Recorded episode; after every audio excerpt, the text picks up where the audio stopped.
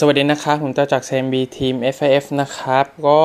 waiting for the total despair นะครับ volatility ยังมีอยู่ค่อนข้างเยอะในตลาดนะครับ ตลาดหุ้นทั่วโลกปรับตัวลงเกือบหมด นะครับโดนกดดันจากเรื่องโคโรนาไวรัสเป็นหลักเลยนะครับ ทีนี้ด้าน USD เองก็ถือว่าเป็นตัวเอกเหมือนกันสำหรับเรื่องนี้นะครับ เนื่องจากว่าก่อนหน้านี้เนี่ยมีจังหวะที่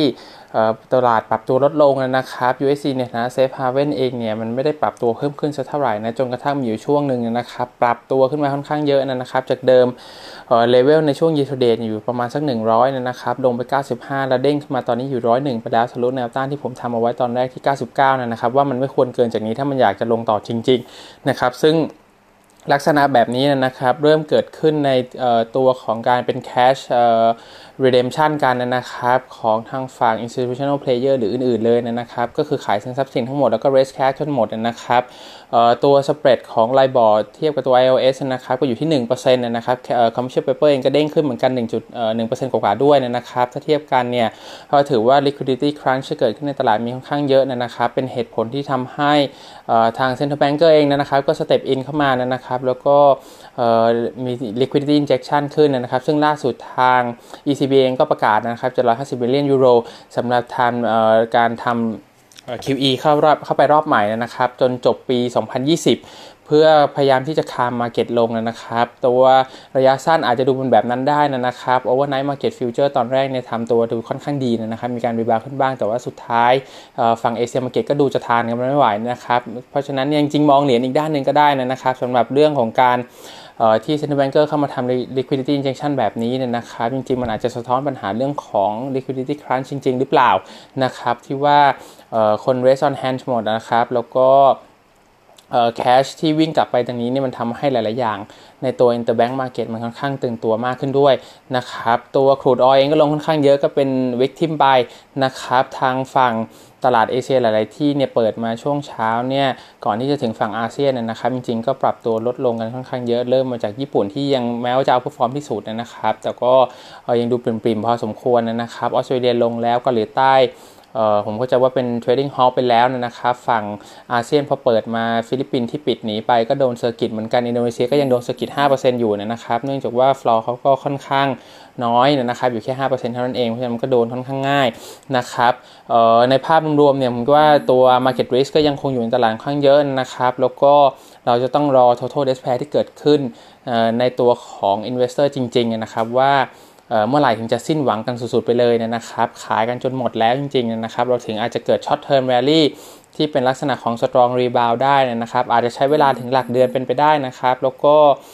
sizing เนี่ยอยู่ที่สัก 20-25% from low นะครับ เพียงแต่ว่า low นี่เกิดขึ้นตรงไหนก็ยังยากที่จะหานะครับ นี่ต้องเป็น development ที่เกิดขึ้น day to day กันไปนะครับ ส่วนภาพ long term เนี่ยถ้าดู equity market chart ในลักษณะของ monthly chart นะครับ จะเห็นว่าหลาย ๆ ที่เนี่ยเริ่มส่งสัญญาณแรงขายชัดเจนนะครับ ไม่ว่าจะเป็นแท่งเทียน indicator อื่นๆนะครับ หรือว่าใช้ trend line support เนี่ยตั้งแต่ในภาพใหญ่ๆเลยเนี่ยฝั่งฝั่ง US เนี่ยเป็นตัวสุดท้ายเลยนะครับ แล้วก็เริ่มหลุดออกมาแล้วนะครับ เพราะฉะนั้นเนี่ยการ rebound ขึ้นไปก็อาจจะเป็นลักษณะเพียงแค่ rebound เพื่อลงต่อหรือเปล่านะครับ ใน cycle ใหญ่เนี่ยเราจะต้องติดตามดูกันอีกครั้งหนึ่งนะครับ ซึ่งนี้ยังพอมีเวลานะครับ เพียงแต่ว่าระยะสั้นเนี่ยท่าทางจะสู้ไม่ค่อยไหวนะครับ เหนื่อยกันพอสมควรด้าน paper นะครับเรามีตัว Tencent นะครับเป็น result update นะครับ quarter 4 revenue บวก 24.6%เยนเยนนะครับ มากกว่าที่ analyst คาด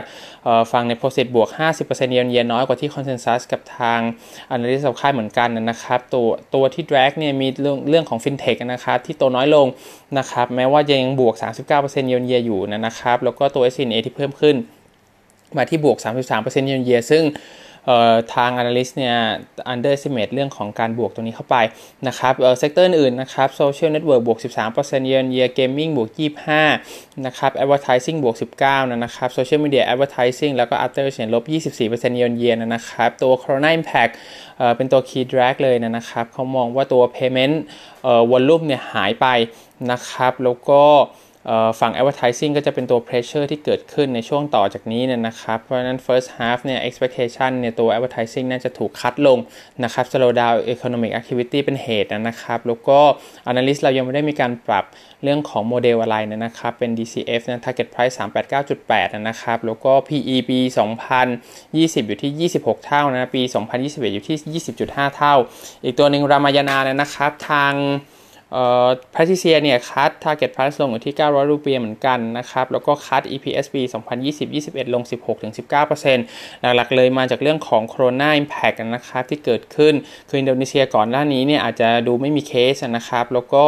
อาจจะยังเป็นเพราะไม่มีการตรวจจริงๆนะ สุดท้ายเคสก็ค่อยเริ่มเกิดขึ้นนะครับ แล้วก็มีผู้เสียชีวิตแล้วด้วยนะครับ เพราะฉะนั้นความเสี่ยงด้าน consumption ที่เคย พูดไปก่อนหน้านี้นะครับในโน้ตด้วยเหมือนกันว่ามันอาจจะดีเลย์กว่าที่อื่นก็เป็นไปได้นะครับ เนื่องจากว่าคุณเจอเรื่องของเคสช้ากว่าที่อื่นนะครับ เพราะฉะนั้นแมสมีเดียที่จะประโคมข่าวมันออกไปในฝั่งหรือการตื่นตัวเองเนี่ยก็อาจจะช้าถ้าเทียบกับประเทศอื่นก็เป็นไปได้นะครับ คือแต่งทางจีนเนี่ยจบไปค่อนข้างชัดเจนนะครับ ทางด้านเกาหลีใต้ญี่ปุ่นเองก็พยายามกดดันกันอยู่นะครับ ฝั่งอาเซียนดูเหมือนจะมี second wave เกิดขึ้นมาเหมือนกันสำหรับเรื่อง ของคนที่ติดเพิ่มขึ้นรวมถึงไทยด้วยนะครับฝั่ง US กับฝั่งยุโรปเนี่ยหนักแน่นอนนะครับ เพราะว่าการตรวจค่อนข้างชัดเจน แล้วก็ตัวเลขค่อยขยับขึ้น อย่างมีนัยสำคัญนะครับด้าน consumption เองที่เกิดขึ้นเนี่ยตอน January นะครับก็จะมีเรื่องของตัว flooding นะครับถัดมา February มีเรื่องของโคโรนานะครับฉะนั้น performance quarter 1เนี่ยเขามองว่าน่าจะยังไม่ค่อยดีนะครับแม้ว่าเรื่องของ supply เออเลบารันเองเนี่ยจะทำไว้โอเคแล้วนะครับเพียงแต่ว่า traffic ที่เกิดขึ้นใน mall เองก็อาจจะถือว่าเอ่อ slow down ลงนะครับพาทิเซียปรับ same store sales growth นะครับจากเดิมของปีนี้เนี่ยอยู่ที่ 0.1 นะครับปรับลงไปเป็นลบ 2.1%นะครับในขณะที่ management เนี่ย guidance ให้เป็น flat นะครับในภาพรวมก็ตลาดตัวรามายนาเองก็ลงค่อนข้างเยอะนะ PE ปัจจุบัน trade ที่ 72 เท่านะครับ earning yield 13%กว่า free cash flow yield เองก็ 13%กว่านะครับ เรื่องของ balance sheet quality wise อะไรแบบนี้ทางแพทิเซียเขาดูไม่ได้มีความกังวลอะไรเกี่ยวกับคริสิสที่จะเกิดขึ้นนะครับ เพียงแต่ว่าผมเองคิดว่าสำหรับตัวตลาดเองเนี่ยก็จะถือว่ามีความเสี่ยงอยู่ดีนะครับมันแม้มันจะ offer yield ให้แต่ว่าตัว market risk มันยังอยู่ถือว่าค่อนข้างสูงนะครับ แล้วก็ไปดูเรื่องของ USD IDR ด้วยนะครับ ปัจจุบันเนี่ยแค่เดือนมาร์ชเดือนเดียวเนี่ยเด้งขึ้นมาแล้วเนี่ยตัว IDR อ่อนค่าลงไป 9%กว่าๆนะครับจากเดิมอยู่ประมาณสัก 1 4 0 0 0 ปัจจุบันเทียบกับ USD อยู่ที่ 1 5 0 0 0 315นะครับ ก็อ่อนตัวค่อนข้างเร็วนะครับ เพราะฉะนั้นตัว sentiment ที่เกิดขึ้นเนี่ยน่าจะยังไม่ดีพอสมควรสำหรับ consumption ภายในประเทศนะครับ รวมถึงฝั่ง equity market ด้วยที่ FX มันอาจจะกระตุ้นเรื่องของ outflow นะครับแม้ว่าถ้าแบบในรองก็เทอมเลยจริงๆเนี่ย FX ขึ้นมาแบบนี้จะถือว่าเป็น cheap bargaining ให้นะครับ9%กว่าไปแล้วแต่ว่า ในภาพรวมเนี่ยอาจจะยังไม่มีสติมูลัสอะไรออกมานะครับตัวดาวไซด์ที่จะช่วยแคปให้เนี่ยทางพิเศษก็ไฮไลท์ขึ้นมาก็คือเรื่องของสติมูลัสแพ็กเกจทางฝั่งอินโดนีเซียนะครับที่อาจจะกระตุ้นออกมาได้แล้วก็ทำให้ไม่ได้แย่ไปมากขนาดนั้นนะครับ แต่ว่าสำหรับหุ้นเองก็เป็น Market Risk ละกันนะครับ ก็วันนี้มีเท่านี้ครับ ขอบคุณครับ